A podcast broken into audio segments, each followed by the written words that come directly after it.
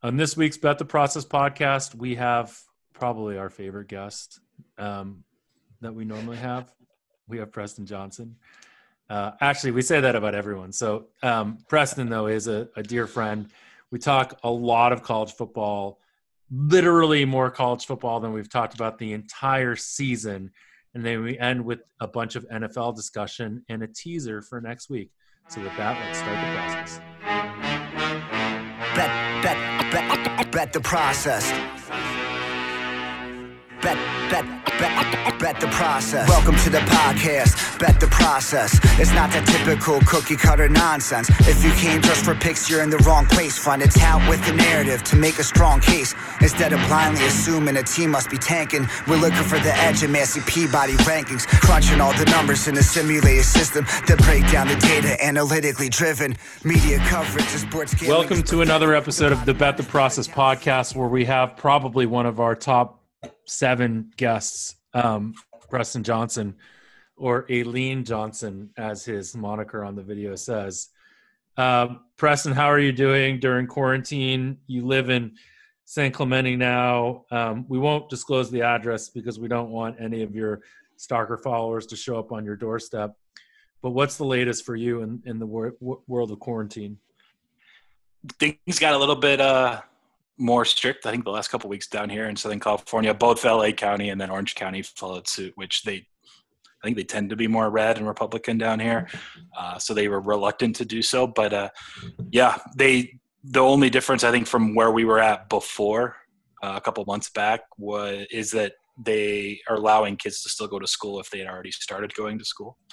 So I have a kindergartner that does attend school. They have to wear masks all day. Um, and it's a little shorter and abbreviated. They do a little bit of work at night, you know, on on online on a computer. But um, outside of that, we're pretty much inside, just living life, getting through it. Nice. And what's been um, the latest in, for you in the betting world? Um, you were kind of on a terrible streak for a while. As someone that blindly tells your picks, I know that well. Uh, how has that turned around for you? I feel like with basketball starting and you know college football becoming like not so egregious to you, you're at least in a better state now where I don't think you're going to have to actually get a real job. Not yet. We're we're not to that point yet. I, I guess I do have a real job though, so I I, I get paid to You work to with Doug for E Kezirian. Now, no one would call working with Doug Kezirian a real job. That that doesn't count as one. Uh, so That's called I- education. That's called being an educator. I, I do educate him. I feel Yeah. like fairly often. Like even uh, what was he? I can't think about the time. He was asking me yesterday about. He's like, so you think the Browns are the side or the the Ravens The are the square dog. And I was like, when we did the show on Tuesday, the line was like pick or minus one. minus one. And yeah, and I was like, so yeah, I'm not going to tell you to bet minus three, minus one twenty. Now I do think the Ravens win the game, but anyway, so he's still coming around to trying to learn the nuances of the market to some extent. But I, I'm happy. Do to you, help do you ever really think he's going to learn the nuances of the market? Because, like, God bless Doug's soul. We all believe he's one of the kindest, nicest humans we know. totally Great Yeah. dude. But, like, he's been around sports betting for quite some time. And for him to still say the things he says or believe the things he believes, like, he picks up little tidbits here and there, right? But, like, generally, he still has a very, like, degen Stubborn. attitude towards sports betting, right? Yeah, I'm not sure if it's that necessarily. That I think he's just stubborn, and that if he sees something and he believes like this is like kind of just not not necessarily eye test, but to some extent, like I think I've done this before, it's worked before, therefore it's always going to work, or or something to that nature. I mean, I think it's one of the things uh, I've had to be more open to it, especially in the NFL, um, even within this season, is changing approaches and being open to doing things a little bit differently, and knowing that it can better your process and you know ultimately be more profitable. And i haven't changed anything for college football. It's nice. I think last week finally just like had a week that just didn't lose any games just couldn't miss anything. It's just like been so long since i had one of those. Uh yes about basketball. Basketball's been a great start. So that's obviously helpful for the attitude but sometimes you know you, whether you're winning or losing you should always be kind of checking what you're doing your process as a whole and uh, making adjustments listening to other people being open to their opinions or their processes themselves and um, it goes a long way i think if you can at least have that that headspace going into this let's be honest your superpower is your ability to be negative in any circumstance, right? I mean, that's that's really what you're good at. The, you got to reverse jinx anything when you Yeah. have the opportunity to. Yeah. Preston, you witnessed a well, no, you were you were not you were going for the actual wait. You were going for the actual jinx. It was you last weekend in the Rutgers Maryland game who said he was a favorite uh, to miss the field goal now. Wasn't it? I think you were you were the one who took over, but eh, yeah, that one was crazy. I took it was- over. Yeah, Well, you, you took over and it Or- helped. or- I think no, no, I took under. I took under.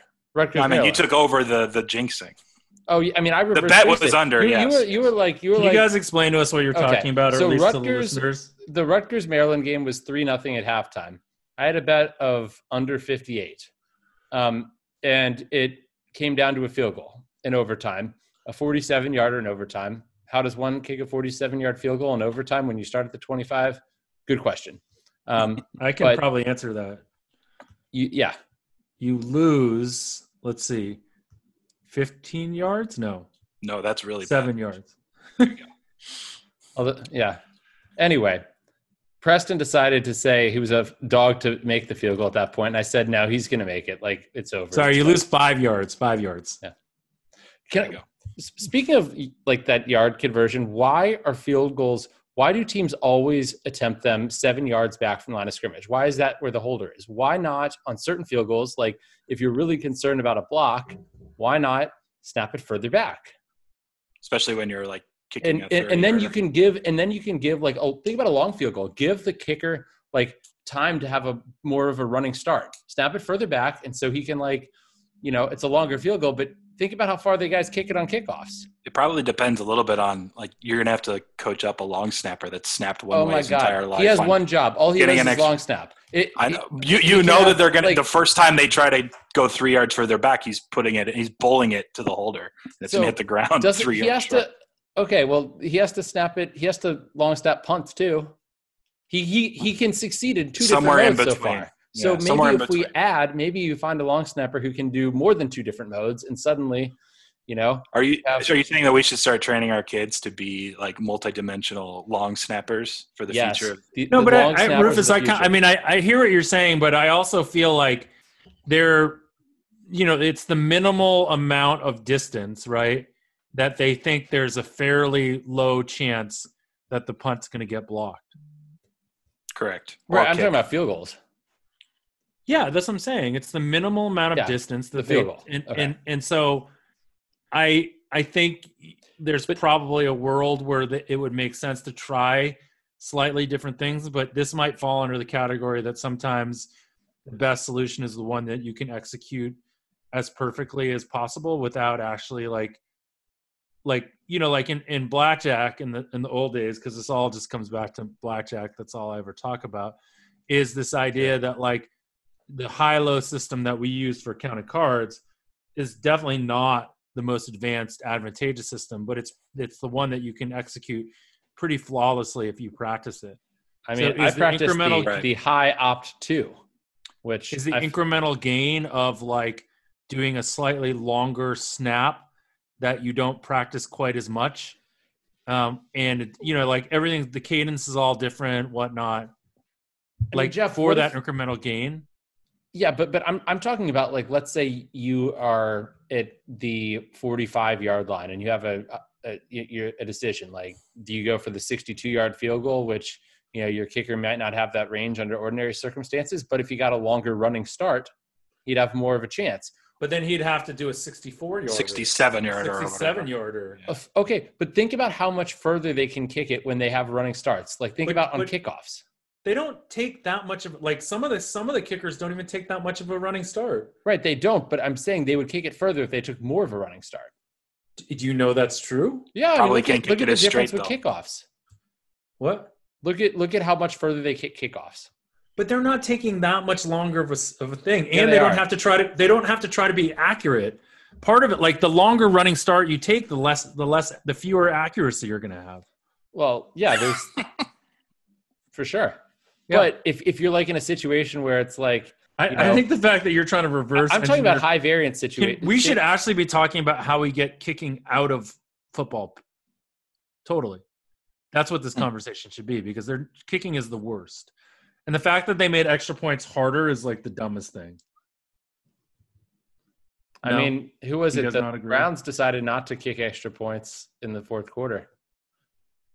Well, Do you, what do did, you guys what did a- you guys what did you guys think of uh, the sort of the Louis uh, Griese Levy explanation about why they went for two down down eight? I really wasn't listening to it. What I, I was like, do we have to talk about this again? Like this, it feels like you know, we Jeff, we were talking about this like two years ago or three years ago. I feel like for the first time. But what did they Well, say? but the process is ahead of a lot of curves, Rufus. We were ahead I'm of a just lot gonna of look at the trends. Yeah. So I don't usually watch with sound on very frequently. This is what I think is the most inter- interesting part about what happened is measuring. So we know you cut it to eight and you go for two. You know your expected win probability is going to go up, but does it if you're doing it so early or with enough time that the other team decides to be more aggressive down one versus a tie game where like for example baltimore went for it i believe on a fourth down after that fact where they normally would have punted in a tie game they end up winning the game accordingly so you're trying to measure because i think the browns ended up going for two to cut it to six with like 14 minutes left in the Yeah, it was, it was minutes or so. very, it was It- very it- it just seemed it almost early. seemed too early where they like got too cute with the you know quote unquote analytics the announcers are talking about. Um, so that was i think a really interesting kind of outlook on how that game played out where everyone's going to look and say oh well they got it and they took the lead. It was the right decision. But there are some uh, ben baldwin's win probability model i noticed it actually decreased their Wow. chance by 1.2% to win the game uh, when generally i think if there were only you know two or three minutes left we would always agree that that's the correct decision. But in that instance it ended up not being potentially and the way it broke out you know baltimore ends up winning So would you say it, it, it kind of reminds me a little bit of of the you know teams that are down seven um, with like a minute to go, they score and they think about like going for two to try to win the game now. I think Ron Rivera did that against the Giants earlier Yes, this sir. year with like 40 seconds to go. I mean, I see it like if there's five seconds to go, you're you're a heavy underdog in the game. It makes a ton of sense. You you know it's you have a better chance of, of making the two point conversion than you do of winning in overtime. But when there's 45 seconds left, it's a completely different calculus. You know, Yeah, and there's so another like 15% that they go kick and win the game or whatever it is maybe Well, so there's higher. there's people two don't things- understand nuance though. there's there's two things that I think you guys are highlighting that probably the layperson doesn't really get, which is one, what you do impacts how aggressive the other team plays. Yeah. Which is kind of effed up if you think about it, right? Like It's hard to ul- measure, ultimate- yeah. ultimately, you should like every other team should always be playing as optimally as possible, and they don't, right? They they play based this whole this is the whole idea that going up by three is probably better in some respects in certain situations than going up by four you know with with like less time to go fewer time to go and so um what the the thing that i had like enjoyed about the the espn um broadcast is that levy who is who is good like stephen levy steve levy is good um that he brought up the point that you don't want to go to overtime because that's a 50-50 flip a coin flip at best. And that's like the key to people starting to understand two point math and i've said this before is them finally understanding that going to overtime tying the game is not akin to winning. It's akin to you having a 50% chance to lose the game at least right? Mhm. in most in most circumstances. If you give the ball up to someone with a tie you have less than a 50% chance to win that game. Yeah. So. You think DePodesta like told you know had had told Stefanski or whoever to toss to Stefanski that like you know in these situations it makes sense to you know to go for two you know when you're down eight and late and Stefanski's I mean, like Stefanski's been a good coach. He's done smart things, and I Oh, I know. I know. I I, actually thought when they scored that, I thought there was a very good chance, and and we were all sitting on, or at least, at least I I was had- sitting on. We were all sitting on the same ticket, right? We're sitting Ravens on plus a second. half? Yeah. Uh, and the over? And over yeah. Yeah, yeah. The over was um, automatic because that's part of my that was Jeff's uh, model. second half printing press right now. Jeff's So- ATM machine yep my second half NFL printing press.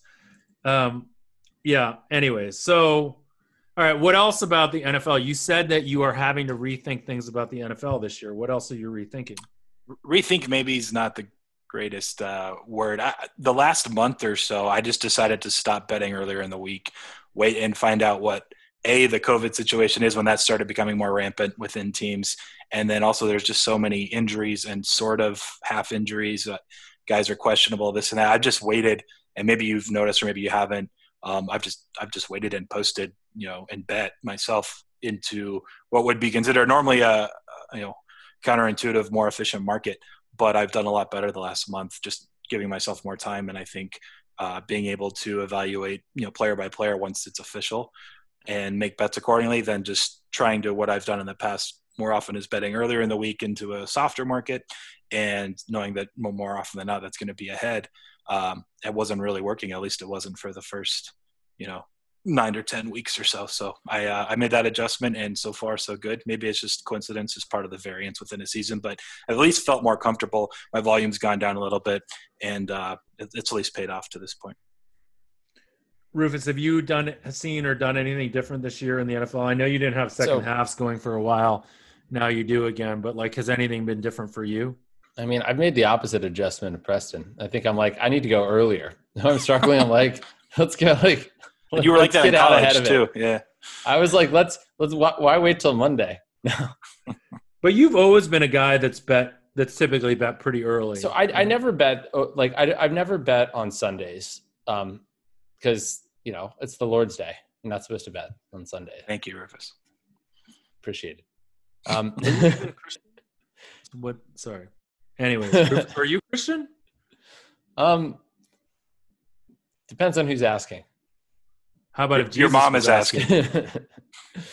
um, sort of. I, I I'm like, I'd say I'm closer to Buddhist than Christian these days.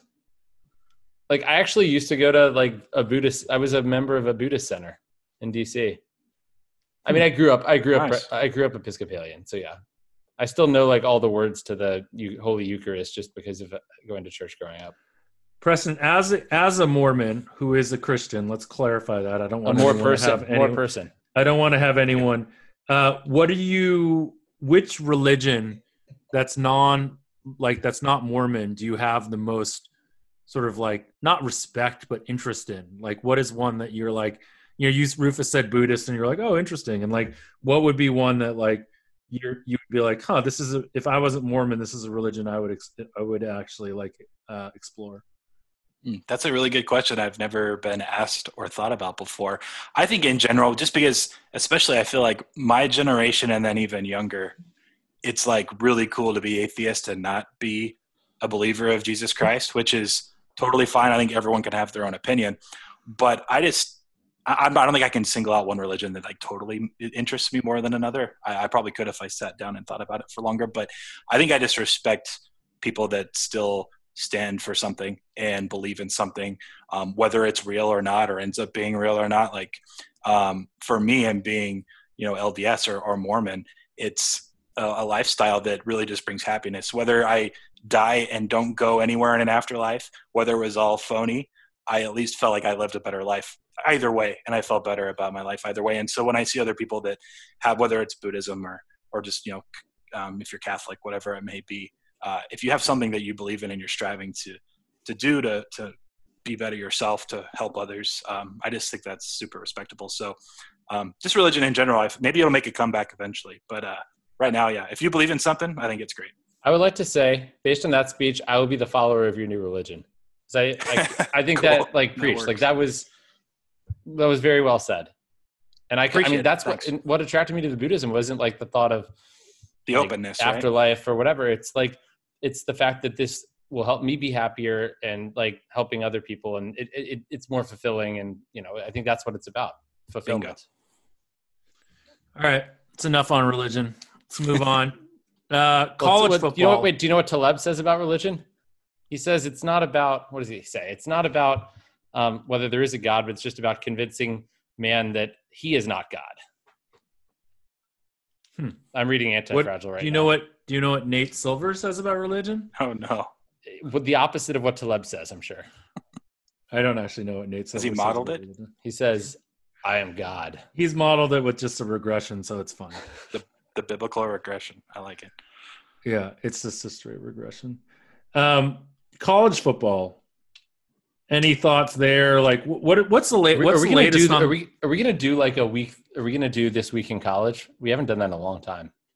We can do Yeah. it just because there are like their their conference championship. It's like some big games. Yeah, let's Yeah. let's do. Let's. I, mean, it's- actually was like the head trader How- for so, my operation question- this week. Question for it. though, question, question. So, how do you guys feel about this concept that games are going on so far into the season? There's just, it's kind of awesome, isn't it?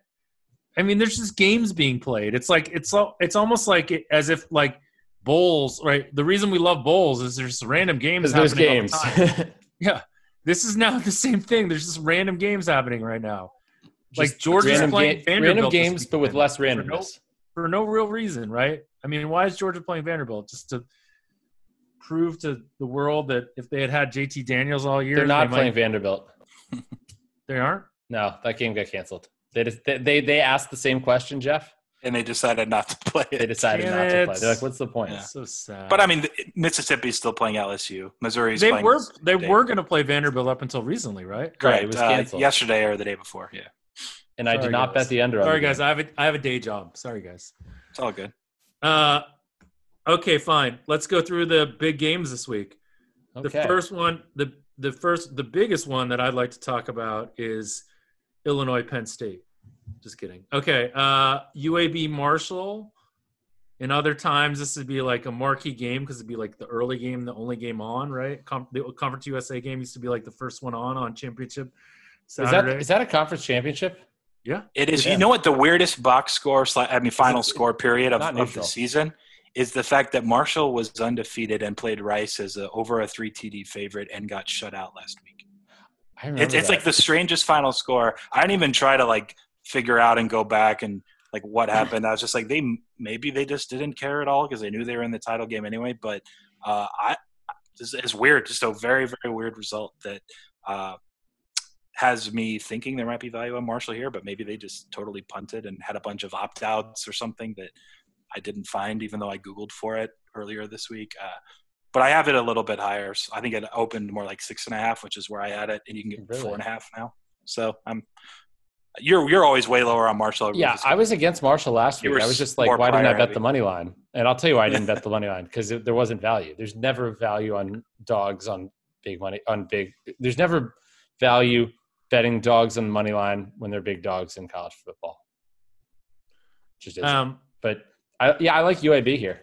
I, I think they should be. I make them a two point favorite essentially. So that's Whoa. way way way. He, the- he's been a touchdown off every Marshall game like all Yeah. year, how, and I've kept telling him like, and Marshall covered like their first six or seven games. So I think I think It's I like the Jets. for Eventually, they'll be right. but- Rufus, are you modeling UAB's games when they weren't FBS? Um, well, that was like three years ago now, right? No, they, they just it wasn't they weren't FBS. They weren't a program at all. They shut it down. Right. Yeah, they didn't were play you for a modeling them when they weren't a program at all? They had scrimmages that he Trick was question. scraping. Did you get data from? Um, I got data from their Ted Knutson? non-games. I had a call with Ted Knutson today, which was kind of nice. It was nice to talk to him. I think Um, that's something worth talking about, but I think we should make it through college football first. Okay. Uh, MAC championship. Buffalo minus 13 and a half against Ball State. Balls. Preston, are you upset that Western Michigan isn't in this game? I feel like Uh, you were on Western Michigan a lot this year. Was I? I don't think I was. Oh no, no, you were honest. you were on Akron a lot this year. Was I? They're like No, bottom kidding. three team in the country. I didn't bet a ton of MAC. I, I bet. I I bet Northern Illinois twice early. I think they split had- the first two Games. I had but yeah, Akron- I- I- had Akron in some game.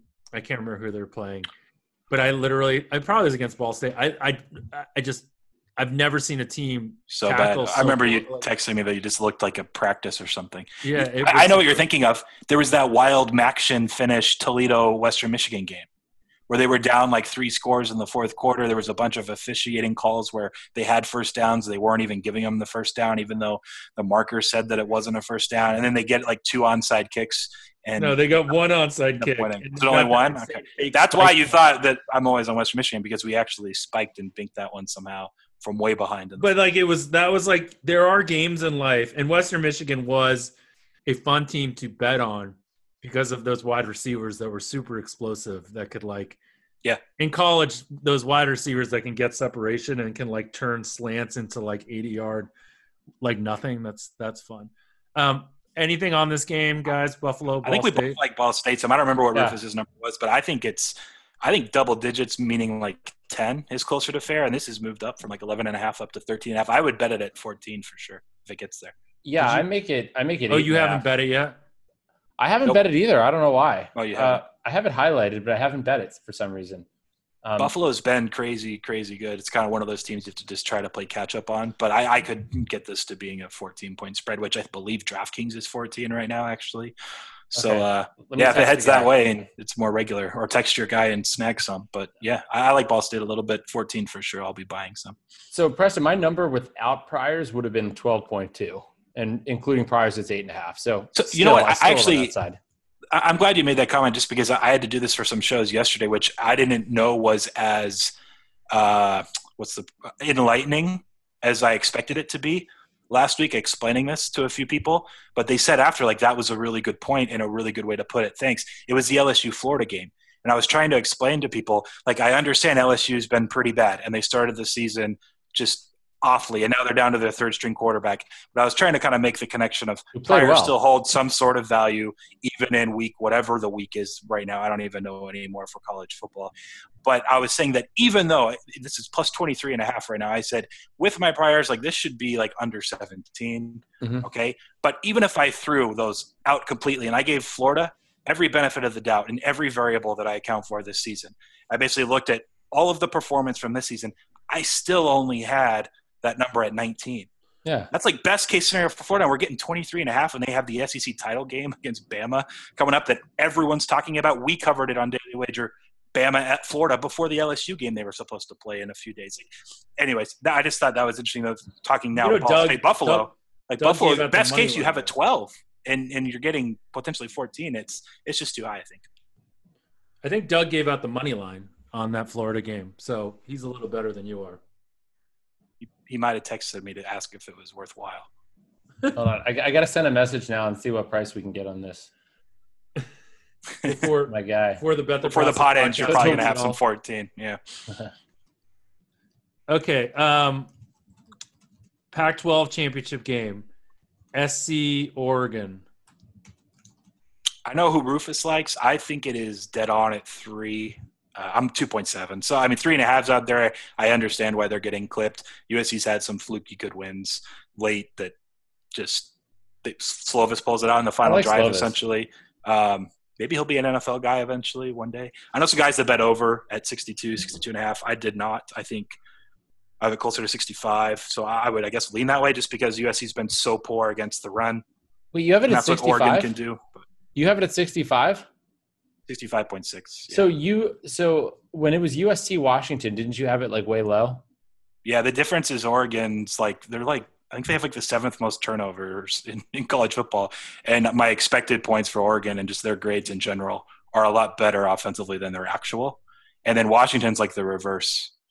Like so, yeah, that that was about under 58 and a half, 58 when it was Washington. USC was also a play, and then it got canceled, obviously, like we know now. But uh, I actually prefer over now at this this rate. I think you know USC offensively they're outside the top 100 in EPA per rush.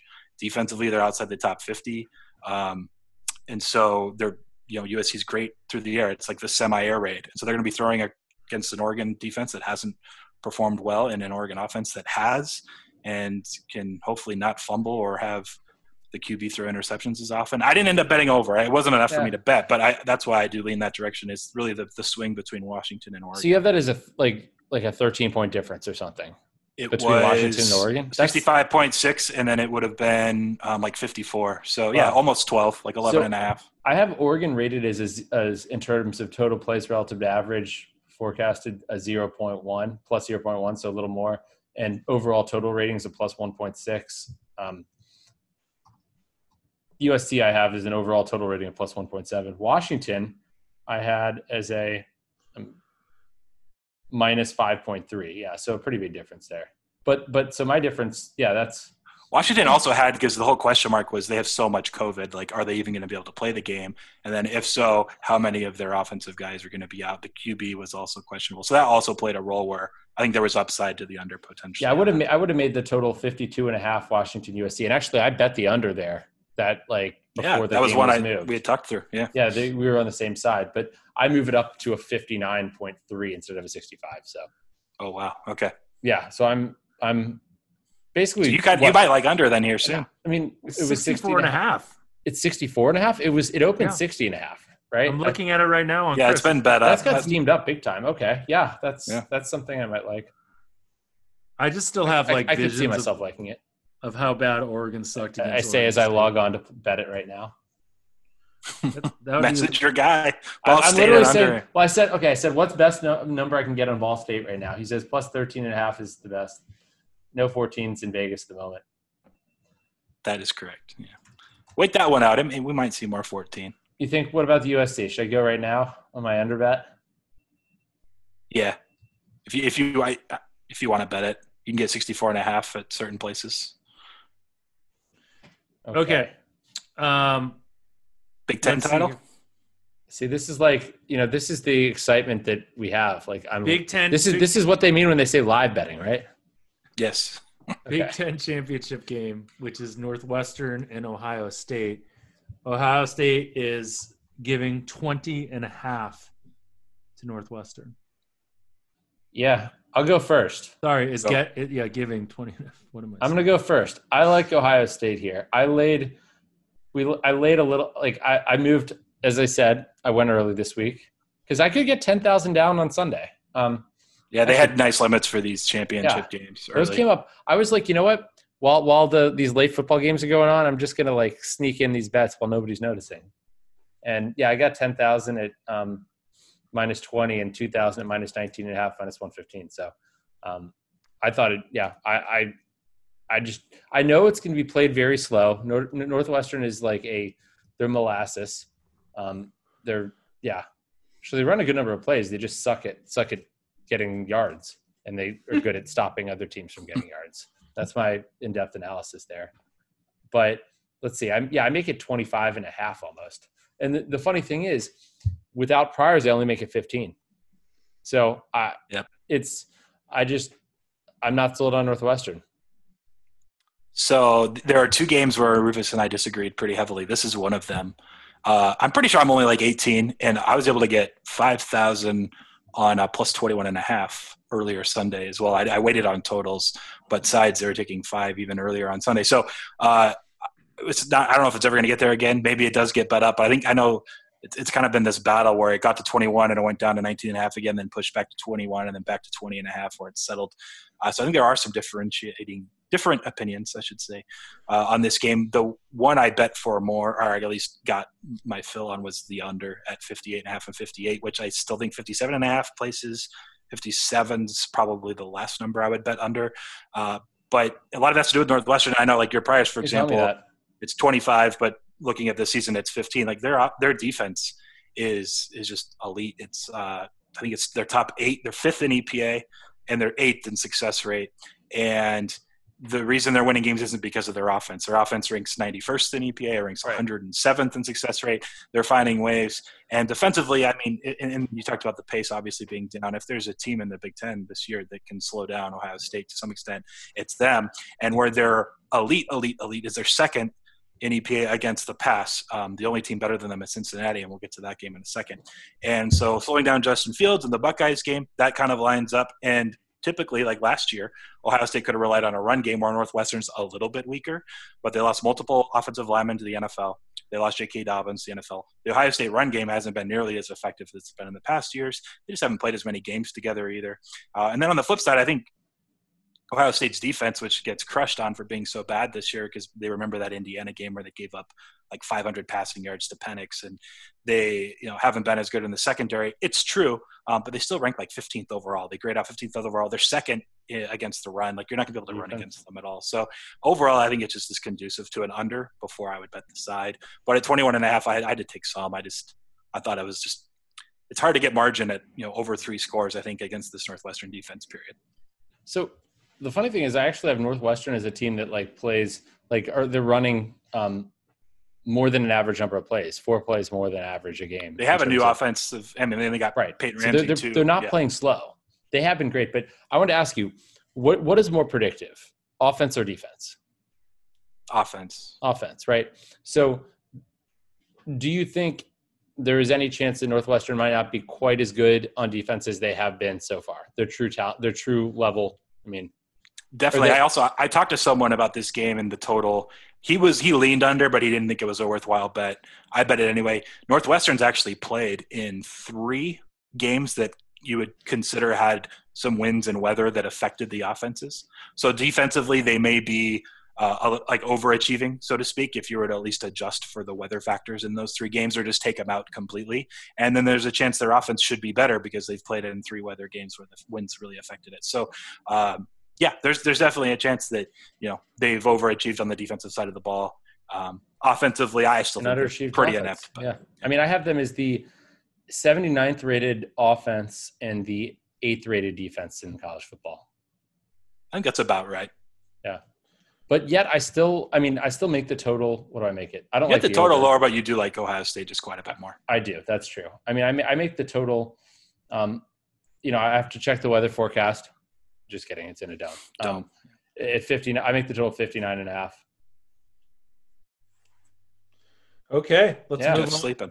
Big 12 championship game, which is Ohio, Iowa State uh, getting six and a half against Oklahoma. This game is being played at AT&T Stadium, also in a dome, Rufus. So don't worry. So this is about interesting. So without priors, I would make Iowa State a small favorite. I'd make them a half a point favorite, actually. With priors, Wow. I make it 5.8. So literally, I'm right on market. So I think this is. I mean, You're not literally right on market. The What is spread the- is what's not the market point- the spread is not 5.8. Yeah, but you, Jeff, Jeff, you're talking about a, a median number. I'm converting that median to a mean. Okay, and your mean is what? Yeah. Literally. The five, the the if, if you look at the market, it's minus five point five. True price of minus one third. No, no vig probability of fifty point eight percent. I don't even have a screen in front of me, but Okay. which converts to five point eight. You're full of shit. Anyways, yes, I'm full of shit. just look up the word literally and we'll be fine. Uh, Iowa State, Oh, Oklahoma. It's, it's up to six and a half, huh? okay, Preston. So Uh, what are you, oh, what are you thinking? Only Chris is six and a half. It's basically five and a half. Chris is has else. taken a strong opinion there. I, I I have it seven, so I would lean to the Oklahoma side. I haven't bet it, but uh, I do like under some. I haven't bet that either, but that would be my biggest edge in this game. Uh, I think by far Oklahoma's best defense. They are ninth in EPA, ninth in uh, success rate, and that's not accounting. Those are just the raw numbers. I have a, a weight I give for strength of schedule as well, but the fact that they play in the Big 12 against pretty good offenses regularly, and they're still top 10 in both defensive metrics, I have think number it's really ten. strong. Alex 10th Grinch, like, but he came he came in second year now as defensive coordinator. He came from Washington State, where um, he was able to put up you know a pretty good defense alongside Mike Leach for a few seasons in a row when Washington State was winning 10 plus games. Uh, so I think they've figured that out. Now the problem is, this is the least efficient offense Lincoln Riley's fielded in the last few years. So they didn't really line this up perfectly like they could have. Uh, they're outside the top 25, I think, in a couple of those metrics. Now, you know, they're playing Wait, wait, defenses that aren't Preston, where would you rate the Oklahoma offense now, though? Like, what, what's your actual rating on them? Because if you make the line seven, you think their defense, like, I have their defense rated 10th. Okay, so you have their offense probably inside the top 20 barely. No, I have their offense fifth in the NFL. Fifth, not fifth. Not fifth Oh, I'm In lower. the I'm- NFL? Fifth in the NFL. Fifth in college football. Then the So difference for us is Iowa is the make it- Iowa State side. I was shocked you had the Okay. priors on Iowa State as a favorite, to be completely honest, without priors. without priors. So I have Yeah, Iowa, that's- Iowa that's State is the number, um, the number eleven offense in college football, and the. Um, I guess I'm just high on them, huh? Um, I mean, they part of it is the fact that Oh, I don't 11 know if it's because they, they beat Oklahoma earlier. Thirteen season. defense. It was it was Spencer Rattler's first road game early in the year. Yeah. Oklahoma goes into Iowa State. They lose 37-30. That's probably playing a role as if they had a head-to-head matchup. Um, but no, I'm, I'm definitely lower on Iowa State as a whole. I actually I think it's crazy they have two losses, one to Lafayette, and they're number six in the college football playoff. Where do you where do you put them? What's your rating for them? Like or ranking, I should say, just Uh, overall. Just yeah, just give me 10 seconds. Uh, It's on a different tab. That's fine. I understand that the, the, the struggle of tabs is real. Oh, I I have them 11th, just ahead of Wisconsin, North Carolina. and where do you have Oklahoma? Texas. Um, I have them basically tied with Notre Dame for fifth. Okay, see, I have Oklahoma ranked. Crap, I was sorting incorrectly. Yeah, I have Oklahoma ranked number five, Iowa State number 10. Okay, so you're slightly higher on Iowa State, but maybe Yeah. not too much. I mean, we're only 1.1 points difference. That's good. Um, yeah. But anyways, no, I think it'll be a good game, but I don't know if I'll end up betting it. If I did, it would just be the fact that I'm not sure the market's completely caught up to how good this Oklahoma defense could be. And you know, Iowa State's solid all around. So, and they're going to try to run the ball with Breece Hall, and he's like their horse, and that's going to eat up possessions. It's what worked when they played earlier in the year. Only Oklahoma couldn't stop it earlier in the year. They've just gotten so much better on that side of the ball since that. Um, that's my look if I had to bet the game right now. Okay, I make the total fifty-eight point six, so I don't really have an opinion there. If it's where it was early in the week. All right. like the Sun Belt title. The, the great game, thing though. about I know Rufus betting, likes that. The the great You guys, thing I about, bet Rufus. great do you like thing you about like? the great thing about betting college football early in the week, aside from the fact that Twitter people are like, "Ah, he bets early in the week. He must know nothing," um, is the fact that I don't have to look at the odds until later. I mean, I don't have to look at the odds later. Okay, I'll stop. Are you done? I'm done. I don't want to interrupt you when you're on such great, such a great on a roll. run. Yeah, such a great roll. That that's what Uh, my, traders look at it instead. UL Lafayette against um, the Mormon Killers, Coastal Carolina. Too soon. Two, two. So I have a strong opinion here, and Yeah. I I Preston, I think you agree, but not maybe not as strong as I agree. I think the wrong team is favored. And I think the Oh, right crap, team I shouldn't say that but because I, I don't Oh, actually yeah. think the wrong team is favored. What I'm saying is my numbers, my my model says the wrong team is favored, which means, but obviously I have a healthy amount of respect for the healthy respect for the market, so I would not obviously book it at that price. eh, give give it some time. Maybe the market will get closer to agreeing with you eventually. I, I have Coastal Carolina a very small favorite. Like I think it's one point two. It's it's it's one something. Yeah, so good enough for me at four, three and a half. The three and a half are disappearing at minus one ten though. There's not a ton left, uh, at least gone? offshore. Um, it's you know Lafayette and Coastal Carolina. They, I think this, this is ultimately it. I think earlier this season when they met, Lafayette was laying nine, and I know we've been upgrading Coastal Carolina like crazy. They've played and deserve all the credit in the world. But is it really like a two TD swing within the season against the Lafayette team, who, by the way, beat number six Iowa State earlier in the year themselves? Like, You can't use awesome that. on season. Like, I just there's too much built into Lafayette that I don't think you can. I just yeah, I think this number is definitely, and I've again upgraded Coastal Carolina just as heftily as I could every week, and this is yeah, it's just too high. I'm going to call was the- bullshit though. You you can't call out Iowa State for losing to Lafayette and be like they must suck. They lost to Lafayette, and then be like Lafayette beat Iowa I- State. They're good. I didn't say that. You misunderstood me. I said that I was giving Lafayette giving credit for dude. beating Iowa State. I know, but I would saying And- I was giving Lafayette credit for beating number six Iowa State. And you made a credit, point that it was it was amazing that they had beat that they'd gotten beaten by Lafayette, and, and they're still and we're still in number six, whatever in the in the FBS. yeah, yeah. So I'm giving Uh, Lafayette credit for coming off of a bye. Also, that's that's just wanted to throw that out there. They're they're going to be better. So this rested. game's this game is going to close. I bet this game closes under three. Anyone want to bet me? I mean, I took four and three and a half even money early. Um, well, not even that early. This was, um, but uh, I hope you're right. Coastal Carolina was like 34 seconds from losing just last week against Yeah. Troy. Yeah, and, they- I had a three bet that- plays and they scored to win. But It, I, I got screwed over by that. I had a second half under, or I had some second. oh half bet. Dang, I think it was a second half under that, like basically just, yeah. Or was it second half Troy? I think I we don't know know. second half Troy. It maybe. happens. I don't remember. Oh no, no, I did second half Coastal Carolina, but the under. I don't remember. Sorry. Okay, and we regress. uh, There's lots of bets on. A, I mean, I'm sure you know, Jeff, how many bets there are on a college football set, Saturday. Betting There's yeah, but we're just go. there's We're four only doing the ones. championship games. Yeah, there's four more. Yeah, I don't have We got- anything in Clemson Notre Dame, but I know Rufus does like a side, so he I can feel take like I like quickly. a side in everything here. It seems like I I liked Notre Dame at um, I got them at eleven. I don't. I'm not. I wouldn't take it at ten, but if it if it Ten and a half most spots still. yeah, I mean yeah, I make it a little over seven. Obviously, I still have a healthy respect for the market, and um, and I I lean. Well, actually, I have a strong play on the under. Correct. Yeah, I lean that way. Did not bet it myself, but I think that would be where I'd go. I think an interesting point from their first matchup because everyone talks about the offense and Trevor Lawrence not playing. Defensively, I think Clemson was taken aback a little early. They took some punches, but at halftime they made great adjustments. I don't think Notre Dame scored for like the first 25 minutes of the second half, and then Clemson was up 10. They went into prevent offense mode, And then Notre Dame scores twice in those final five minutes to force overtime, and they end up winning the game in OT. Uh, I think those adjustments Clemson made were awesome. They're going to have the obviously a lot more time and preparation to put into this one, to slowing down Notre Dame and the Irish on offense. And uh, I would definitely look under at these current numbers. I personally think Clemson should be about uh, 10 or 10 and a half. I'm 10.3. So, So uh, on pass on the side.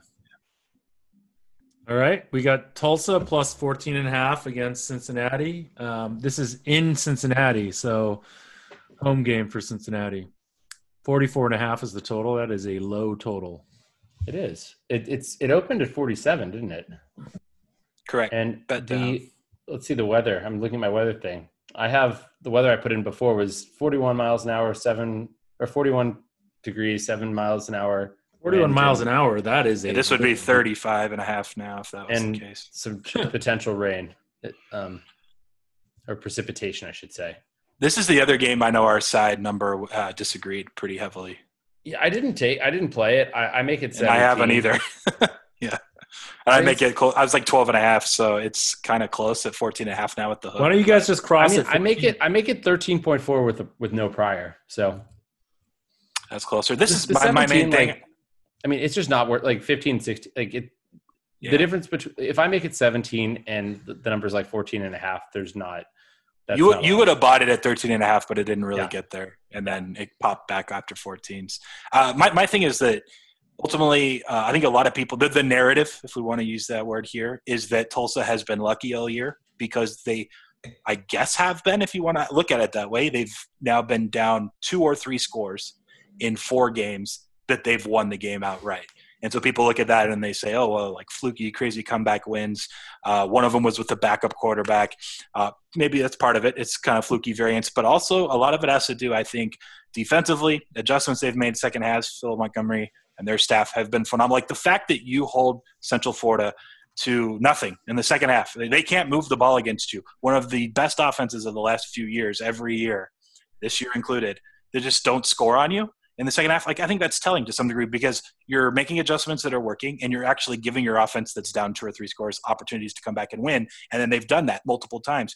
And so I don't think it's as fluky as people think because they have a top 15 defense, whether it be EPA, success rate, yards per play, whatever it is. And if you look at what Cincinnati has done, who, by the way, will not have played for nearly a month when they finally play this game. Tulsa at least had the Navy game, uh, I think, two weeks ago. And that's when they had to, uh, this got canceled last week and they pushed it back to this weekend.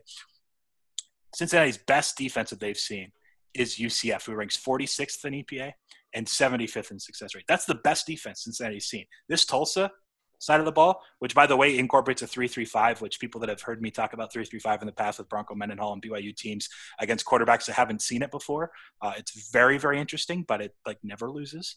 Uh, I am interested in Tulsa at 14 and a half, especially when this Tulsa against teams like that score similarly to Cincinnati, like Memphis, SMU, Central Florida, couldn't get past. I think it's 24 points. Is the most UCF scored 24 or 26, I believe. Uh, like it's hard to cover more than 14 and a half points when you're going against a defense that just isn't going to give you more than that. Um, anyways, so I, I lean Tulsa for sure. I just numbers wise, like a 12 and a half and a 14 and a half would be a smaller play. Um, so I'll probably end up on Tulsa to some degree, but uh, it won't be a big one. All right. Final game. Oh, sorry, no, two more. Alabama a minus lot. 17 against Florida, 73 and a half. It's going to be a good game. Should be fun to watch, right?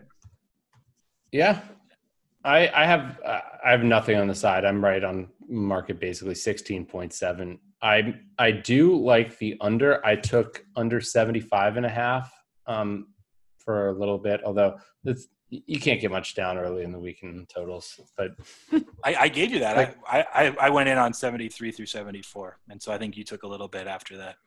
It, um, it was like oh, the next wait, did day. did you take the over? yeah, I'm on over. Why don't we just cross?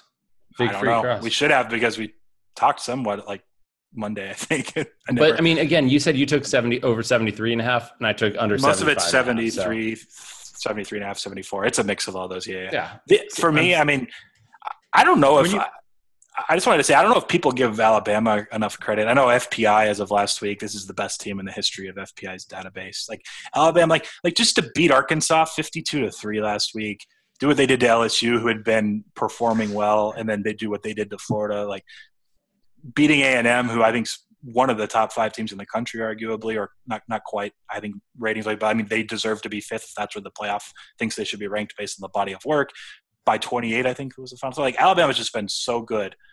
I'm concerned that my over, even though my numbers say it should be higher, uh, if Alabama, because my, my my here, this is what I'm trying to articulate. They're going to be a blowout game. They're going to get to like 49 to 56, yeah. which is fine. But if defensively, since that Ole Miss game where everyone remembered, they went back and forth into the 40s every possession. Finally, Alabama got one stop and they barely beat Ole Miss. Since then, their defense has been elite. And if Florida can only get to like 17 themselves, then that's where I lose this. I think ultimately is if you know Bama maybe has one turnover and Florida just can't keep pace. But if Trask is able to, which we've seen them do against most teams they've played this year, then this is going to fly over anyway. But uh, I'm a little bit concerned that Alabama is just even better than I have currently rated on the defensive side of the ball, just because the last five to six games have been a different Alabama defense than those first few. Where were the best team in the history of the FPI? You said.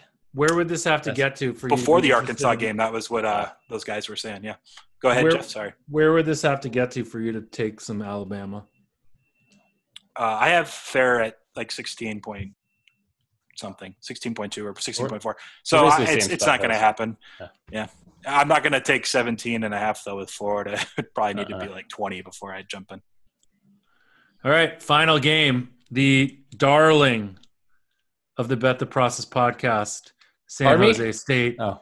plus six and a half against Boise State in Las Vegas.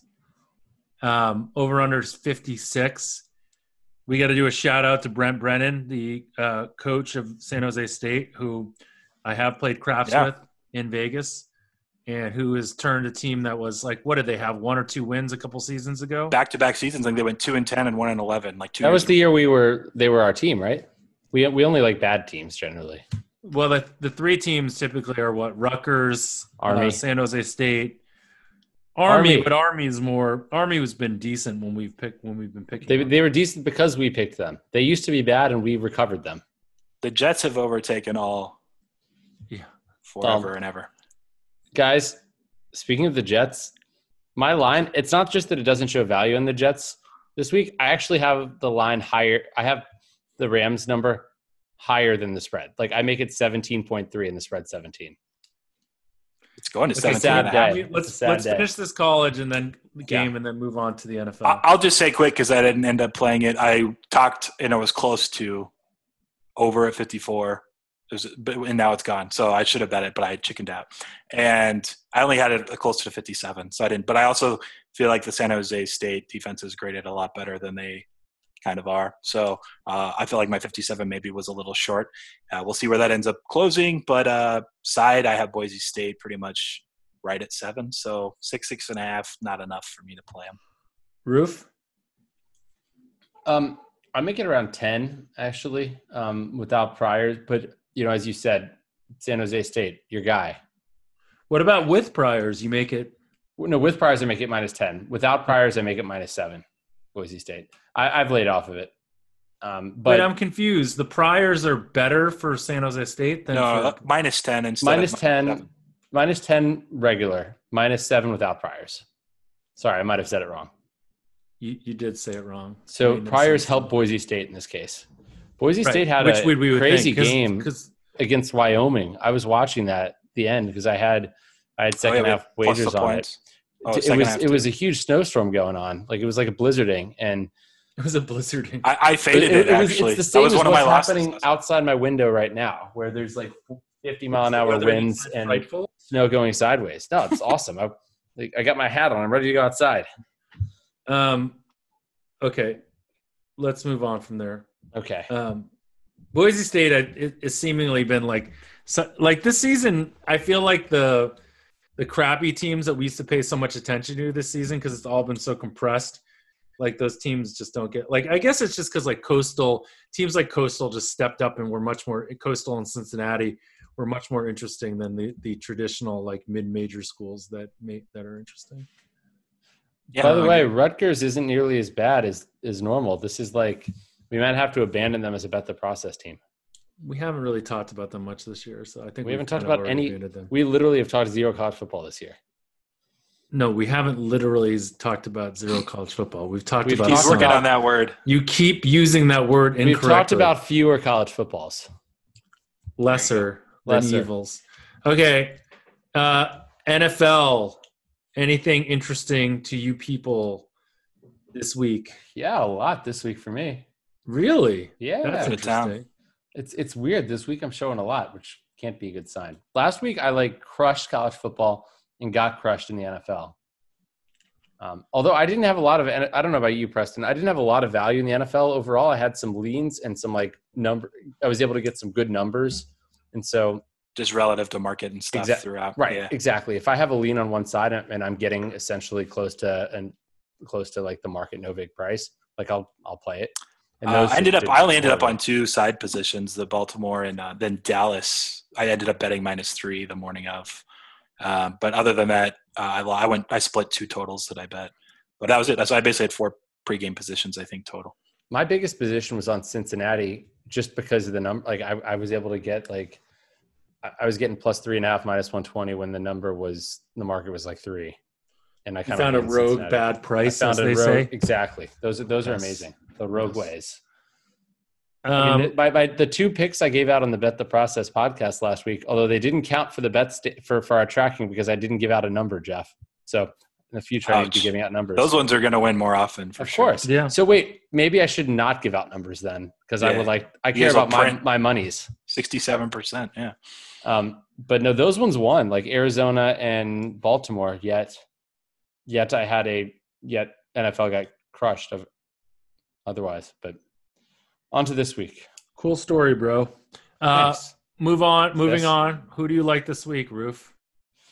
Um, Should we go down the slate? I don't think we should get on like? the slate. We don't, Um, we don't have that much time. Okay. So the biggest my the the team I like the most here is New England. Uh, it's more that Jeff is giving me the cringe. No, I like New England. We like New No, England also. it's so and, interesting and how when, I, when it popped out of the magical machine, I looked at it and I was like, "Oh my god, I can't believe." so oh, oh crap. Do I want to win? Should I say a number or not? What, what okay? What's the Um, market number? Don't say a number. I don't care if we get tracked by Betstamp. Okay. We're not It's two. It's two at Chris, right? Like I, they're definitely an option. I'll have to shop around and get some cheap Yeah, it's teaser two. options. two and it, it teaser seems like two. Yeah, it's two. I, It I got it, it- at plus three, minus one twenty, and some plus two and a half even money. Um, and I I make the Patriots a favorite here. I I think they should be a two point favorite. It's um, they're so Miami last week were plus 17 in turnover EPA against Kansas City in one game. They gained 17 expected points off of turnovers. And yet Mhm. they still required a touchdown, a, like a, a last minute score just to get a, A backdoor couple, cover. yeah. Right. A couple, like, so they, they were still down like what, seven? They were down 20 at one point in the second half, despite at that point being like, so like plus 17 in turnover. So it's, I- just don't think Miami's that good. Like on a per play basis this year, they're below average. I think they're the only team that's had a turnover in every game this year. They're, they're an interception, I should They say. feel like it feels like I mean Xavier Howard's making these crazy plays. They're it seems like they're getting a defensive or special teams touchdown every week. But I have them as below average in both rushing and passing yards per play on both sides of the ball. And um they're I think they're not quite below average on play success, but but in New England is a team that it seems like like they're extremely high variance. They played some really really good games and some really really bad games, and it seems like the market continuously overreacts to you know to recency there. You know, after Denver and San Francisco, the market thought they were all bad. Um, after the first few games in the season, they were you know a Super Bowl contender with Cam. You know, then they um, had another good game, and now then they got like absolutely smoked last weekend by the Rams, and now you know people are like, is Cam going to get benched? Um, you know, I think this is, uh, uh, you know, the zigzag thing. This is time to buy. I think it's a I think it's a perfect matchup too. And you look at Miami's defense. You mentioned all of the turnovers and probably they're like they're running good, so to speak. Uh, they're also ninth against the pass in success rate, but only twenty first against the run in success rate. So with Cam Newton as an option to run, just the fact that the Patriots with Harris and everybody else can at least run the ball to some extent, I think effectively. Uh, that's where Miami's been weakest. And you're not going to give them opportunities to make these crazy interception plays and stuff. So uh, I lean your guys' way as well. I have it basically picked though, not quite New England a favorite. All right. Jeff, do You you does your crazy well, Jeff? What does your model have? What's that? What does your model have? We have. I mean, we What's like your number? we- New England should be a favorite. Okay. Nice. Um, okay, I like Houston plus seven. I- Is it still plus seven? It still is plus seven. Yep, you can get. You can seven and a half. Keep minus sevens. 114 at Pinnacle. Yeah, there you go. Yeah, I think this is a game where, um, I mean, first off, Indy's plus 41 in turnover EPA this year. Houston's minus 30. And if you take away their game on Thanksgiving where they were like plus 12, it's like even, you know, it's 12 less. But that's a difference of 71 ba- points based on turnovers between these two teams. Um, that's that's ginormous, and you don't really expect Deshaun Watson to be someone who's going to throw a ton of interceptions. It's, I mean, like a large part of that's been fumble luck. Um, I think this number. I, I think that there's market is pricing in potentially the fact that Houston just may not have anything to play for, and I think it. I, I mean, I'm I'm not a psychologist. I don't know what uh, if Romeo Crennel has lost the team, but it seems he seems like a guy that people like. Players seem to like him. I don't know. I'm not pricing in anything regarding that, and so that's why I like Houston. I'll say this about this game, which I haven't bet straight, but at seven and a half minus one fourteen, actually, I would bet that to be completely honest. So I made a play on a divisional future the Titans are minus one sixty versus You the Colts. And so you can You check like and that, see right? where your price was. Yeah, that's like, Yeah, like like 61 and a half percent break Yeah. even, and I'm like 64 and a half percent true line, minus 183, Oh. I believe. So I make it minus two twenty five. wow, so you're even higher than me. sixty nine point two. I, I like Tennessee. Awesome. I, I'm, Well, I'm so- high. I'm bullish on Tennessee. I'm bearish on Indy just in general. Right. And, and so this is the thing like Tennessee has the tiebreaker and they both are 9 and 4. And so for me I think where the edge lies though is this week itself and it's the fact that more than likely I don't think the market was pricing that Tennessee's now going to be going up against what is more than likely not Matthew Stafford under center for Detroit and I think the market is mispricing Houston Indianapolis. I haven't taken plus 7. I would definitely take seven and a half if that's going to be available in a few days. I have it closer to five. So I, I like the Houston side to some extent. And so I think that really the majority of that market uh, discrepancy between your number, my number, and then the minus 160 price is, I think, the two matchups that those teams have this week. That's a good explanation. I like it. Next up. I'm glad you lean the same way. Um, next up, where are we going? Where are we going here? let me plug that. I wrote an article about that minus 160. Uh, it went up yesterday. Sweet. Check my Twitter. I feed. better. I better. Like I have some. I have some Tennessee. You're gonna get seven more readers for previous that. Good for you. Thank you. Um. So okay. So the rest. Uh, so I like Las Vegas. Um. That's down to. That's back down to minus three. That's tomorrow. Um. That's. I mean, Las Vegas started out the season very well. They were an average of a plus three point three game grade their first eleven weeks. They're a negative seven point seven their last three games. Um. And during those games, they're negative thirty three in turnover EPA um, from turnovers. So basically, they're losing double digit points uh, uh, per game the last three games due to turnovers, and it's hard to win when you're doing that. They got blown out by Atlanta.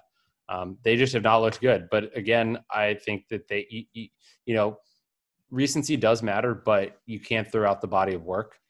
And I mean, are they Preston? You have to tell me this. Are they substantially less healthy right now than they were? I don't think they're- I don't I don't think they that- are. Josh Jacobs, I think's missed some games, but like how effective is he as a running back or how impactful is he Right. ultimately? Um, I think they're probably better with him, but nothing that should explain the last few results. I, I'm I'm 4.2 for what it's worth. You can get I think Pinnacle's minus three, almost plus money right now. So uh, yeah, I would lean your way for sure. I haven't bet this one either, but Yeah, we'll I see where it goes. I took minus three um, Monday morning, but I mean the Chargers are they have a below average game grade according to my numbers each of the last six games. Um, so that's I just don't think they're that good. I think people there's this notion because Ed Teach keeps pushing them. I guess um, I don't know that that they're they're good. Like Herbert somehow has like a he has a good QBR actually, but Can actually uh, let me say something. I'm going to interrupt because that's what Jeff usually does. But this whole Chargers thing, I, I found it interesting. Like even in mainstream media, which I'm more involved with, people have talked up like Preston, for the record, you very politely interrupted, which is not what I would do. you just keep talking over them until they finally yeah. just feel like they have to Yeah. stop. Yeah. Yeah, exactly. Uh, but this Chargers thing is interesting because I think people are trying to be smarter. And in the act of trying to be smarter and talking about how the Chargers have lost all these one-score games and how they've actually are a better team than you know what the box scores have said, and they're performing better, and they've maybe been unlucky in certain situations, and Anthony Lynn this and that. But by talking about that, like it's not Ed Teach, like he's not you know No. Affecting. he the said he was entire wrong on the Chargers Chargers market. by the way. Yeah. Well, yeah, I know he was before the season, but like he's not affecting and impacting the Chargers market at this point in Week 15.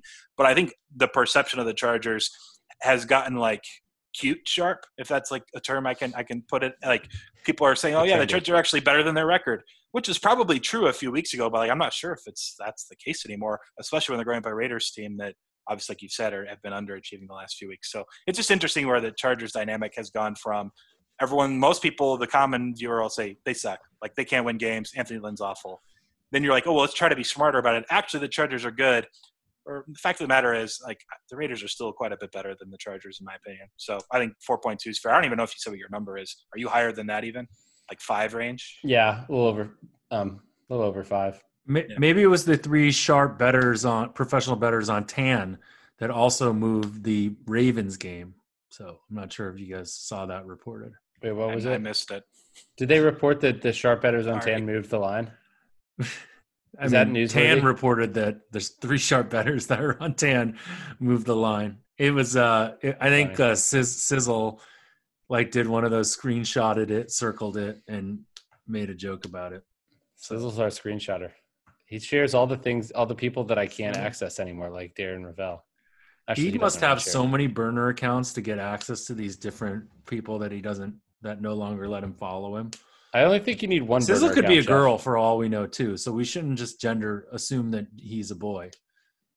Fair Have enough. you guys ever not bet a game and then regretted that you didn't bet it, and then you look back at the box score and realize it wouldn't have won, and then you just the feeling inside you get that you saved money? yes. Like the Suns, all I do is bet the Suns every preseason.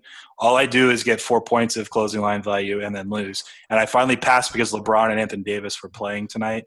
I'm plus four, and it got to like three and a half, and then they were up 13 within like four minutes. And I hadn't looked at the score since, and they lost by five. So I'm just extremely, extremely happy right now. I love is you, so Preston, funny. but you just you just quoted out about a game that you didn't actually bet, and it He was wasn't sweating even the like a game that ranked he didn't it was bet. An NBA preseason game. Uh huh. I was sweating one glance at the app. That was that was the sweat right there. I mean, it was a ended one fine. glance sweat. It, it was a light. It was a little. It was a little bit of. It was light a, it was a sweat of a game. There was some light moisture. I wasn't talking about the sweat. I got no problem with the sweat. It was just the the explanation of the relief, which was which was awesome. Um, should we continue through the NFL? I mean, I absolutely. Jeff, what have you guys bet in the NFL? Have you guys fired yet? We only have two games. We have What- we have Pats uh, and then Pats and the Vikings. the Vikings. Mm. Okay. Yeah. Um, We have was, had uh, very few NFL pre games this year. We probably have averaged like anywhere between three to five pre games, and we're not when you hit eighty-seven percent at halftime, why would you bet before the game starts? That's a good point. exactly. I'm thinking of quadrupling my NFL uh, second half betting, and when I do, I'll let you know. So Let you me guys can know. Go the Yes, other yes. side. You know, I think what you should you should cut your. I think you should quadruple your pregame betting and cut your second half betting because the do factor. Dude, I'm I'm like I feel like our second half NFL right now is impervious to to jinxing. So that's that's something mm-hmm. because I've been Well, we talking know, about we tested it though too. Like three weeks ago, you sent me one of your second halves, and I bet it, and you're on a twenty-two and one run, and the only one you, You were on a twenty-two and one run with second half. no, It's but it probably was not that it's, good, It's but- it's been pretty good. And Yeah. Ru- I mean, every time I've sent you Why am one I- this time, Rufus, they've they've it's one you won. sent you sent me Just the, the Ravens Browns over, which yeah. I like showed four cents of value on it, and you you know I know how I know you're like Fire you're like away. fire Fire away. Yeah. Four cents is four cents. Four- exactly four cents plus the Hey, Jeff. real quick, there was Bless I wrote an article on Sunday night that never ended up getting published. But the two games I showed value on early look Sunday night Vikings minus three, although it's priced out a little more now.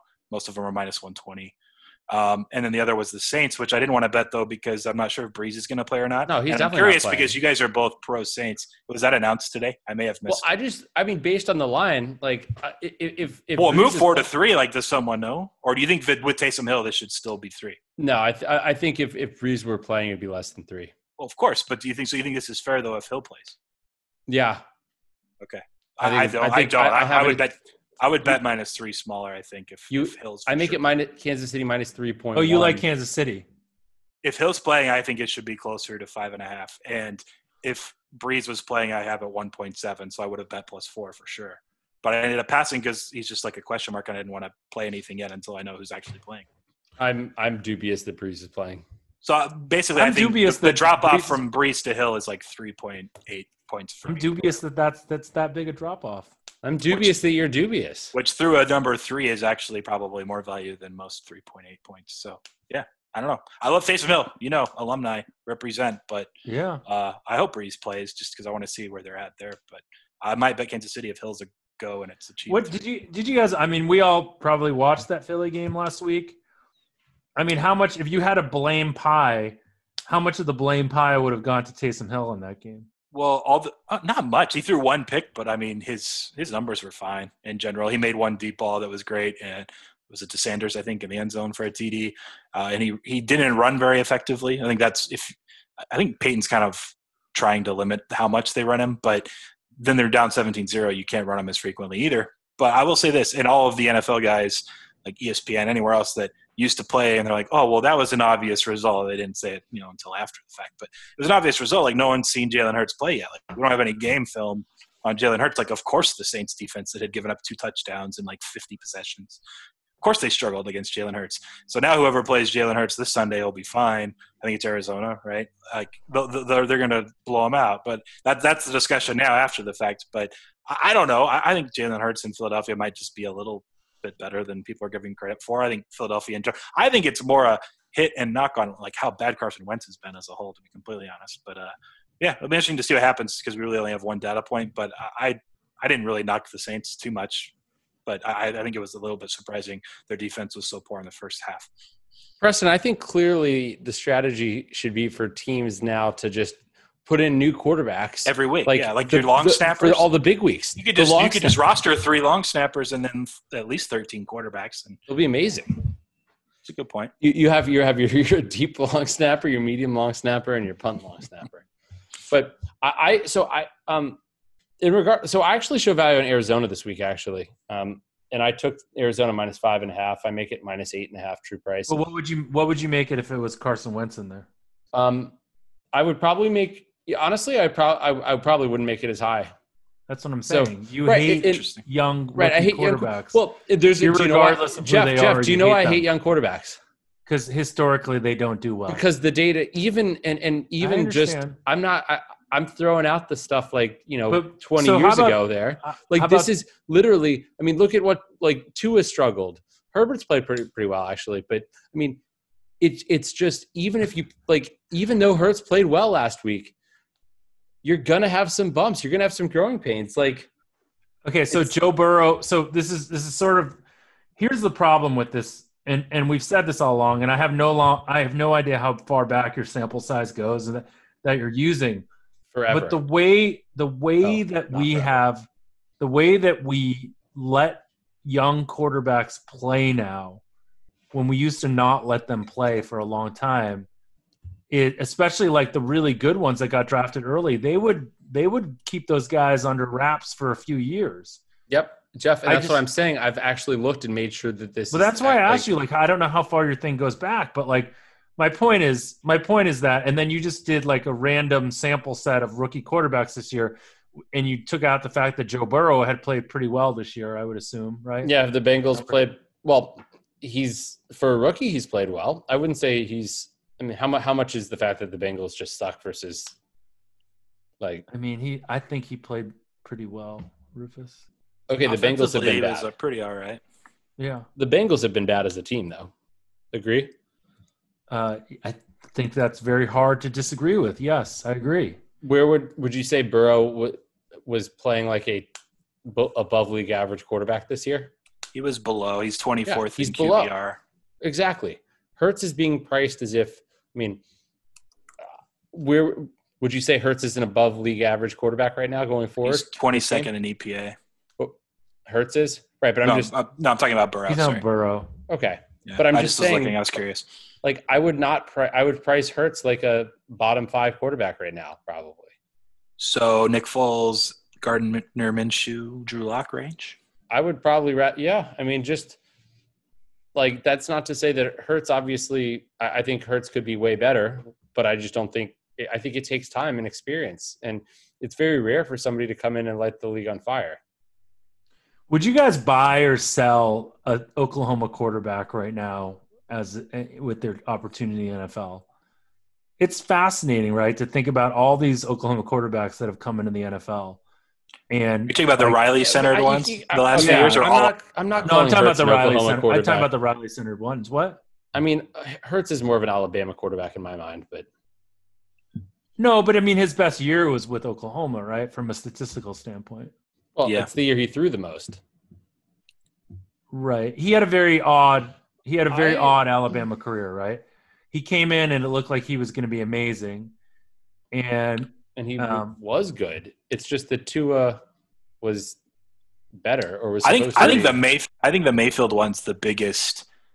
I think that's the most intriguing talking point, just outside of the betting of this all, because like he went from uh, walk on to transferring to quarterback under Lincoln Riley at Oklahoma, and I don't even the recall. Number one overall he pick. wa- win the Heisman. To the number one overall pick to being bad for a Browns that weren't coached well at all and had nothing in place that are now fixing that. We've seen it to like the last month performing really well. He's ninth in QBR as a whole this season. He's I think twelfth in EPA amongst Yeah. quarterbacks. Like Baker Mayfield actually is like if the best I think case study has enough because Kyler Murray and what he does with his legs has been you know fascinating and Well, like, Arizona's good, but like if Baker Mayfield has made it, then theoretically so can the others, right? Yeah, Yeah. Okay. but, but, uh, but, but Preston, would you say there's some correlation w- between how Baker Mayfield, how Jalen Hurts, um, and and how Kyler Murray end up playing in the NFL? Would Uh, you say, no. Correlated to what they like learned at Oklahoma or something? No, just just overall. If I told you that Baker Mayfield ends up becoming a Hall of Famer, conditional on that, would you say Kyler Murray is going to be better or worse than if I didn't tell you that? Oh, I don't know if there's any correlation. It's just like the possibility, certainly. But yeah, like Kyler Murray, I mean, he was wasn't he drafted eighth or ninth by the Athletics? Like he was going to go pro in Major League Baseball. There's another one. Oh, now I'm the Right. number one pick in the NFL. I might as well go pro there. But it definitely has a lot to do with what they what happened in their their uh, body of work in college. I guess- but I don't think if Baker Mayfield, like, just because Baker Mayfield is good, it doesn't make Kyler Murray good. No, it doesn't. But, I'm saying, But I think it's, it's definitely does- more possible than if like none of them are good. That the Okay. fourth quarterback has a chance. I understand- Like if I Rattler in understand two your right, years. right. I'm not saying 100 percent correlation, but you are saying that No, that- conditional this- on knowing Baker was- Mayfield became a Hall of Famer, you would you you think it's the possibilities You- there. If all three of these guys busted, your and, then- and then expectation Lincoln had Kyler a Murray- quarterback. Yeah. Like if, if if all three of these guys busted, and there was another Lincoln Riley quarterback in a few years, Spencer Rattler, Spencer Rattler. He's okay. not going to get drafted as and high. he and he goes and he gets drafted. Let's say he won't, but like let's say he did. Like I would say that there's more evidence that it didn't work in the NFL than had Baker Mayfield worked, and the other two don't. That the fourth guy, I think, yeah, there's probably a correlation there that it's at least more possible than if all three had just totally botched it. Um, but how to like quantify that correlation exactly? I mean, but then the I know. question is, my question was literally just saying, okay, if you knew Baker Mayfield was Mhm. very successful and like you were in a, you, you just somehow hadn't observed Kyler Murray, he played at the same time. You would expect, given that, that Kyler Murray would be, you'd ex, your, I guess, Mm-hmm. mean expectation for him would be a little bit higher than it would be had I not told you that information. I guess now that I've made. thought about it for two minutes, I'm not sure I know the answer to that, or I feel confident saying one way or the other. To be honest, I just, I mean, I, I think there actually maybe, asking maybe there is more of a significant it would be. correlation than I actually originally was was thinking. I don't know. mean, his That's a good preparedness and his so system, Rufus, whatever. you realize somehow. you, you Yeah. realize this was the root of this entire question that I started. Yeah, exactly. Right? Um, Mhm. I think the only thing that would change people's opinion if if is it on the extreme. I think if all of them turn out to be really good, Spencer Rattler probably gets drafted higher. If all of them turn out to be really bad, Spencer Rattler doesn't get drafted. If they're all reasonable or Yeah. all like or some up or down, no one's going to really think. Now, what's it. interesting is that's just the perception, though. Now, whether or not it actually makes Rattler's chances of being and staying as a quarterback in the NFL different, who knows? But the perception certainly will change. Yeah. All right. Well, we'll just have to wait for Spencer Rattler to come out. So Please, then we'll. Spencer. Spencer. Did you guys All right. uh, have anything else, or is that it for the NFL? Rufus, is that it? Can we can we let our Tampa Bay, Atlanta, go? Seattle, Washington. Just a couple other good games. Yeah, so um Atlanta it looks like with the line move there, um it's it's in territory close to being a play on Atlanta. I have it is is close to is about 4. Um 3.85. So um I'm if if I it's a kind of game where it's like if I can get a, a number that's a little bit off market, just a little like a few cents better, I'll play it. But I'm probably not going to play it at a widely available number. You know, Got it. Uh, and I would sort of say the same thing with well, actually, right now Cleveland Giants is has been off the board. The question: How do you guys factor in Washington football team, Alex Smith with a hurt calf on the same leg that he had restored versus Dwayne Haskins in the Seattle matchup? I'm assuming Haskins right now, and with Haskins, I make it a line five point seven to Seattle. Mm. Okay. I don't think there's that big a difference between the two. Um, I I don't Haskins actually is, either, Haskins but- is more of an unknown at this. po- I mean, he's like Alex Smith. You like? I think Haskins, in a way, helps Washington's chances of winning. I think it. If it, I think probably Money Seattle is a bigger wise. favorite, but if you think about it, Haskins is going to like Haskins is a higher variance guy. Um, just the fact that Alex Smith, just like you know, he's he's um He's always been down Mr. Charlie. Low variance. He's yeah. like I'm Eric. I think Eric Eager was quoting some numbers to me on his um like he has the like extremely like the ex, extremely low percentage of player of plays that are turnover worthy and and bad throws, but also a really low percentage of like plays that are great. So he's basically just he he he does fine. He just checks down all the time. I mean, Okay. But- so the Yeah. I mean, Haskins to me is the ultimate in the example of like this is a guy that back in the day would never played early, and like since he played poorly, like people basically just think there's no chance that guy could ever be a good NFL quarterback. Um, well, and I guess I just feel like you know like if you hear things that people say about him in college, like how completely accurate he was and all this kind of stuff. I don't know. I, w- I would take a chance on him. Maybe not this week, but it's interesting that you guys are both saying he's not very much of a downgrade from Smith. So maybe we see some good line move to Seattle and we get a chance to buy back Washington. What's interesting With- is just how good their the defense coaching- is, I'm- The coaching staff gave up on him so soon, and like we Yeah, don't know was what goes on in the locker room, but he's That's what I'm obviously like, was it's doing- just- there was some maturity issues. It It's sounds crazy to me. To me, like I- I, I Anyways. agree because it's it's like Alex Smith's obviously not the future of that franchise. Like, why wouldn't? But at the same time, neither is Kyle Allen. Come on. no, of course not. But but you know, there's loyalties, just like the Turner family, the Allen family, and the Turner family. They have to get their Christmas cards from. You know, Rivera needs to get his Christmas cards from those guys. I think there's a chance outside of maybe Rivera, what's not his guy or all that type of stuff. Like their defense is really, really good, and it's been even better the last few weeks. They're number two against the pass and success rate. Uh, They're 13th against the run, and Seattle has the running backs that are running well, anyways. I think there's a chance that they knew because you're talking about variance, and Haskins obviously a wider distribution, higher variance quarterback.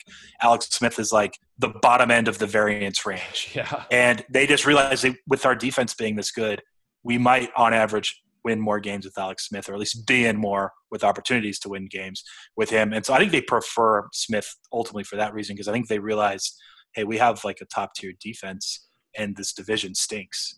Like we have a real shot at winning. Do it. you think they're how good some do you think Washington their money defense line. actually is? How about some I Washington money line? Like where where Preston, where do you rank their defense in the NFL right now? Personally, I have it sixth. That's probably about right, but maybe you're a lot lower than. Yeah, I'm like twentieth How? How are you twentieth? because they hadn't. I mean, they played well in recent weeks, but overall, um, I, I, I will say this: I, I, think only that- said s- I only said six because that's what I remember. But I'm like, it's like seventh max. Uh, Let me check now. But like I just did numbers again Monday. I'm I'm just gonna afterwards. bet some Washington money line right now. You Do it. I think. I. I think. I think if Haskin goes, then it's it's, it's definitely. Tell me what look. price you're getting. I, I just I think Seattle will struggle moving the ball, and I'm as I've been Russell Wilson homer like all year long. well, Well, you Russell know they're gonna actually- you know, they're gonna run a lot. They're You gonna- can't you can't throw the ball to the right side of the field. Do you see what he did against Roethlisberger? It was like a brick wall. It was like Dikembe Mutombo over there, just like every time he threw it to the right side, boom. Did you all watch the Pittsburgh Washington game? I didn't watch most of it. No, I didn't have Who any. won, action who won. Rufus? Was it a close game? The the football team won. I just like saying that. All right. Okay, so wait on the se- so on the season, let's see. I have Washington. Okay, rush defense. Um, they've they have been good. They have been good, but I think the thing is, my prior was them being so bad because they were so bad. Um, Was- Did Chase Sure, Young but play they, last they're, year? they're loaded with No, defensive they talent are, too. Like, and- I'm and surprised you're tell you- twentieth. well, that I think it's a flaw in my numbers to be quite honest. I like because Right. Well, he hates they had- the young they guys, had I guess. the, the Quarterback or Washington had defense. Their defense was mismanaged for so many years. I'm a football team fan, so I've like followed this closely. They had like John Barry as a defensive coordinator, and then Uh-huh. Taylor. somebody else, um, John without an H, I think. Um, I think that was his name. I don't know. He like, but but they had awful coordinators. They had well, oh my uh, my personal favorite, um, Jim Haslett.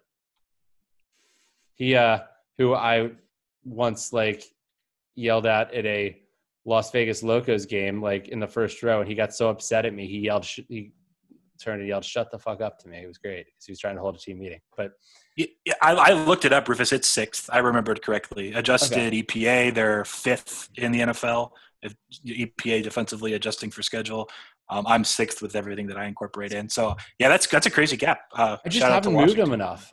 Um, and and I make the number online, like in line with the market here. I just Yeah, maybe I'm a little too heavy, but I haven't moved them that much just because of how bad. I mean, or they have moved, but it's just they're moving from such a bad spot because that like and, and because the defense was so mismanaged. But I mean, Jack Del Rio, if you look at what he's done, he's been successful basically turning defenses around everywhere he's been. Um, one thought that one thought I had um, is that, and it's not just him. I mean, if you look at like Cleveland and Kevin Stefanski and that way that offense has progressed, is that do you think with good coaches, especially new coaches, um, you're going to see teams improve throughout the season a little bit more because they haven't had the practice time more rapidly or more frequently. Yeah, well, that's I a mean, fair.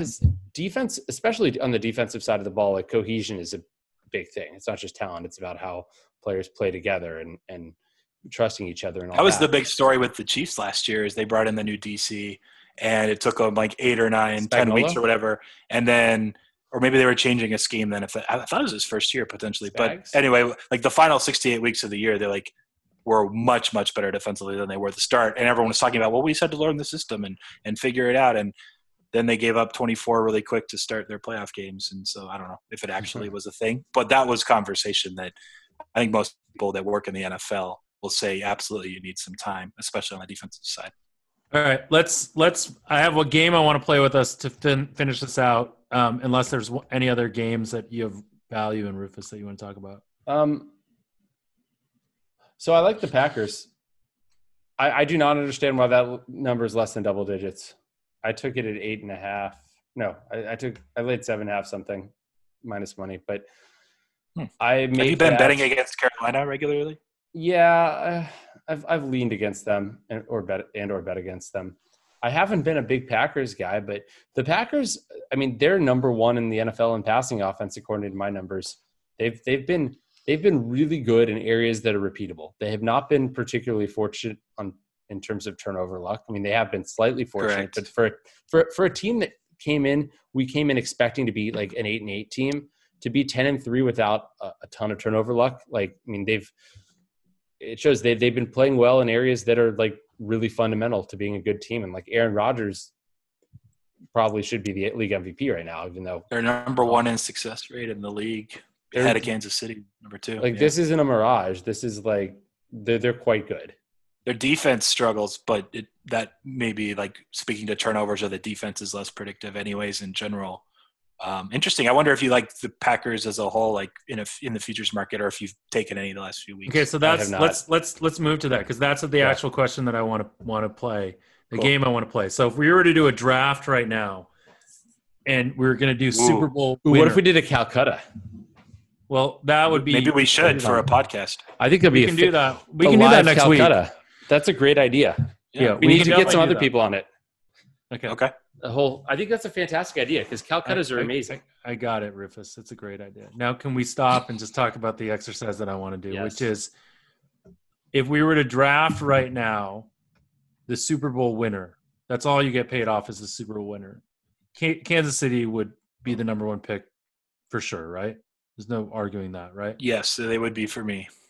Rufus, I there would be for think you. number two is probably the same for most of us too. the Saints. Yeah. I hate Okay. to say it. I think probably. I mean, I'll Okay. So numbers, number two is the Saints. I hate the Saints. Just to me, don't feel like they have a lot of upside, and I'm also scarred by postseasons past. Is The fact number that- three based on what we just talked about? Probably Green Bay. No. Steve, Pittsburgh. Got to be Pittsburgh over Green Ooh, Bay. I'm a little lower on Pittsburgh. For me, it would be Green Bay just because they're in the conference that doesn't have the Chiefs. yeah, but you're gonna have to beat the Chiefs anyway, most likely. Yeah, but Let me see. Okay. more likely to beat the Oh, no, Saints no, than nope. the Steelers are to beat the Chiefs. False. I actually have Green Bay too. Ten. I have Green Bay ten point four percent. Pittsburgh nine point two. Okay, so There you go. Oh, so Yeah. where are the Saints? Fourth? No, no. Saints are twenty two percent. I'm just Oh, saying. okay, so Green Bay's third. Yeah. Got you. Okay. I, Okay. I, I have I have the Ravens still. Uh, if they were to like for sure would have a better shot than Pittsburgh if they were to make the playoff. They're not 100 percent to make the playoff yet. Conditional on that, really? So, So, so I conditional. I'd probably at this point they're like 90 percent probably to make the playoff. 90 never- i have 93% but i still have them Yeah. only as 7% to make the super bowl and i have pittsburgh 19% to make the super bowl so Wow, you're still pretty heavy on. Pittsburgh then. They, they, sc- man, they worry me. Buffalo's making a run up too, though. I think they would be like the sexy pick, like number five or six. With i got them 11% i have the chiefs as a coin flip to make the super bowl and i know i'm probably low okay, so wait, so we just said we went through this and Yeah, we got to basically yeah we got to Sure. we got to Green Bay, we got to Pittsburgh. but wait would you that- preston you would make pittsburgh four no, who's four for I, you? I, I would I would bet that I would take Buffalo. the extra like seven to ten percent. The Ravens maybe miss the playoffs. I would just go Ravens that they make it. yeah but but okay they And I make, don't think the they make the playoffs they're going to be playing on the high. road Yeah, that's not a huge thing this time around. Yeah, this time. and. I, it, it may be the the, Steelers, matchup. if the Steelers got the one seed, it would suck. But I, I'm I'm betting on that. I think They're a I lower think through it a little longer, but Ravens probably. Uh, then I would go Steelers. Then I would go Bills. Then I would go Rams. the thing is pittsburgh if they're in as the number two they're not going to have to play kansas city until the until the conference championship whereas baltimore is going to have to face them earlier so I, they'll just, have to I think the Ravens are slightly sure. better than the Steelers anyway. Still, Um, that's, that's what it's con- conditional on for me. And so I just need them in the playoff, and, So- and I feel pretty good about it. since what i mean it feels like look at the number like the the betting market or the betting line pittsburgh baltimore a few weeks ago i mean pittsburgh was clearly priced as the better team by a fairly wide margin And the time they played before that, a few weeks before. Well, that's because the Ravens or- had COVID. They, they, Sorry, they had sorry, I mean, no, RG3 no, before that, and they were before out that, 19 sorry. starters. but even before that like The well, no, Ravens were before like that, no, minus Ravens four were at home. You're right. The Ravens were Rufus four. doesn't have COVID in his mind. Ravens so were four at home. okay. You're right. Sorry. There's All three and a half, let's- maybe some places. But yeah, I, I would just that I would take the gamble on the Ravens. I think there's more upside there. But uh, I agree. if, if you wanted a long shot, the team I would take a shot on that uh, I still think has the potential just because their offense is so dang good is the Seahawks. And I'd probably draft them higher than most people. Okay. And by, by the way, actually, I only have Pittsburgh a half a point better than the Ravens, but yet I still have their Super Bowl probability so different, which to me must mean the path through the playoffs is The going to be that path, much yeah. more. Well, the difficult. Steelers have a pretty good shot still at maybe getting the one. Not not a good shot, but there's a chance they get the one seed if the Chiefs drop one or something. Yeah. So that that's that's a lot of it there. Okay. So if we did a Calcutta, would you guys want to do a, a Calcutta where the Super Bowl winner wins 100% of the pot? No, we got to make it a little more fun than that. All Yeah, you have a percentage points for each win. Yeah. Okay. And we could have something for like, I don't know. Biggest blowout. Yeah, we so something fun in there too, or, or something for the team that the Something team that Jets is related. the team. Yeah, no, you're right. We need to have non-playoff team.